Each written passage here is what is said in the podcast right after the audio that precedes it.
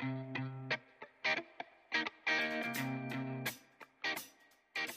As an investment advisor, there is one thing that we cannot do, and that is get emotionally involved with our clients or the issue of the day. As a result, let's take a look at gun control from a very methodical and systematic approach. You are listening to Connecting Dots. Read the disclaimer in our show notes before each episode. Due to our extensive holdings and that of our clients, you should assume that we have a position in all companies discussed and thus a conflict of interest should be assumed assumed. Investment performance is not guaranteed. Past performance is not indicative of future results. This broadcast is for informational purposes only. Now, it's always important to remember that all we're doing is talking about facts and figures. We're not going to get emotionally involved in gun control. We're not going to do, we're not going to do, we're not going to go there. Okay, that's all there is to it. So, first off, you got to define what a gun is. That is literally an important decision because a gun can be a musket, a gun can be a potato gun for those of you who have ever made one of those. Think about it.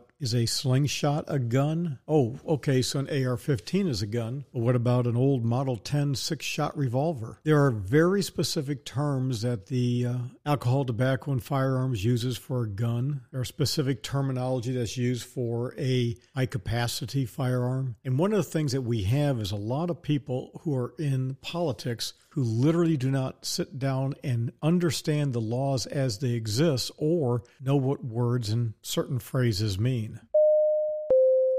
So, what does the Constitution say about firearms? And is the Constitution a living document or is this something that is the bedrock of the country? You know, there's a whole process and procedure to change the Constitution. And my question to you is does it make any difference? Are we getting to the point where people want to do whatever they want to do? Now, the other question is Donald Trump. This is a big deal. Is he pandering to try to get elected? Is the NRA pandering in order to try to avoid what's going on in the press? And will these two organizations, the Trump organization and the NRA, basically fold? Now, Trump said we don't want guns to get in the hands of the wrong people. Well, who is we? Now, he describes, and a lot of people are talking about people who are insane and mentally ill, and this is a very convenient thing because who decides? Psychiatrists? And these psychiatrists, what are their political leanings? And background checks actually already exist if you sat down and thought about it. Now, Article 18 of the uh, Uniform Code, our, our laws, Chapter 44, talks about being adjudicated as mentally defective, as determined by a court, board, commission, or other lawful authority. Now, what's another lawful authority? You get some people together and say, yep, this person's nuts and we're done. And so a person as a result of marked subnormal intelligence or mental illness, incapacity, incompetency, condition, or disease, a danger to themselves or others. Well, okay. My IQ, for example, is over three times higher than the average IQ of those who reside in Papua New Guinea. These people have an IQ that is in the 50, 60 range. Now, I would say that does that mean anyone who comes to the United States from Papua New Guinea is mentally defective and they have to prove that they actually should be able to own a firearm because the mere fact that they're from a, a, a country that is literally retarded that they shouldn't be able to own a gun. You know, right there, if you lost your mind, and if you got upset, that proves that you are unable to mentally connect the dots the way we connect the dots. Here's the thing rational discussions, rational, a, a danger to himself or others. We're going to talk about that. What does that mean? What a, that's like disorderly conduct. Now, the term can include, you know, a court of law if you, are adjudicated mentally ill, and of course, who decides. Now, popular to con, popular to con, uh, the narrative that's going on right now in the aftermath of all these these shootings people, especially this former uh, sheriff down in Broward County, that Scott Israel, that guy was nuts. He said we got to keep guns out of the hands of people who are, who are mentally ill. They had a shooting down there at the airport. They have lots of shootings. But the thing is, Florida has laws already that protect it. Both federal and state laws already prohibit people from purchasing firearms. Okay. So the problem is not that there's a lack of laws. It's are we properly using the laws? So, for example, in Florida, before you purchase a firearm, in contrary to what he said, it's easier. CBS said this. It's easier to purchase cold medicine or a marriage license or or uh, medical marijuana. It's harder to get those than a gun. It's just not true. In Florida, to purchase a firearm, you have to provide photo identification. You don't have to vote. You've got to have a social security number. You got to prove that you're of minimum legal age. You have to pass a background check can't be a convicted felon, drug addict, mentally incompetent. And you have to have a permit. And then to carry concealed, then you have to wait three days before you take possession of the firearm. That's Florida State Statute 790.065 through 790.0655. Look it up. Hey, you know, so people who get marriage licenses, cold medicine, really? Do you have to do that? I, I don't think so. Okay, so here's the problem. We already have laws that restrict the ownership of firearms by mentally ill people. Okay, that's, that's not a question there. The issue is are we making efficient use of the laws that we already have?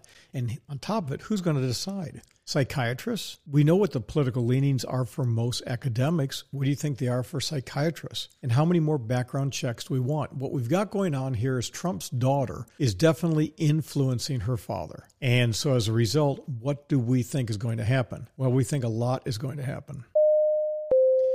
We think that gun sales are going to increase. We saw this during the Obama administration, and once Trump got in, gun sales slacked up because people weren't really afraid of guns being regulated. But if it continues the way we think it could continue, Trump will do anything he needs to get reelected and may actually begin to say, yeah, let's have total gun control. Now, there are alternatives to the NRA, and those organizations tended to wane in their membership, but they'll probably pick up. But here's the thing where do you make money?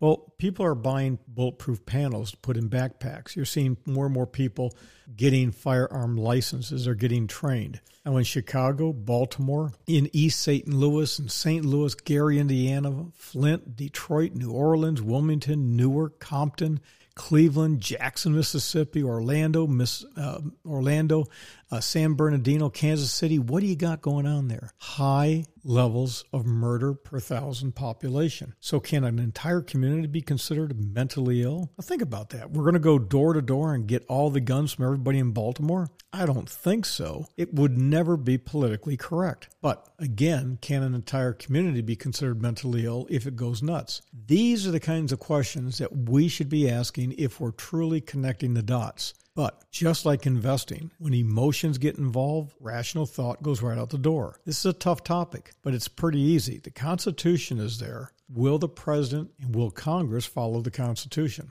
We know they don't follow the laws when it comes to debt control. I got to tell you, there's a lot of concern that they won't follow the laws when it comes to this. That does it for today. Thanks for joining me. I'm Paul Truesdell with Fixed Cost Financial.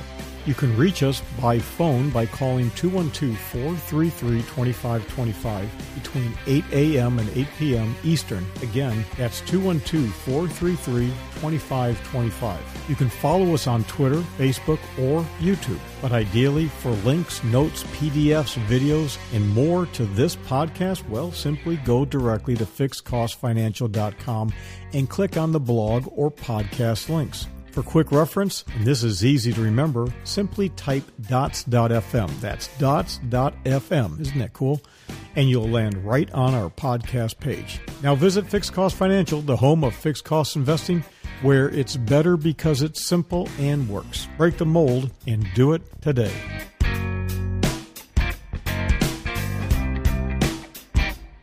All rights reserved.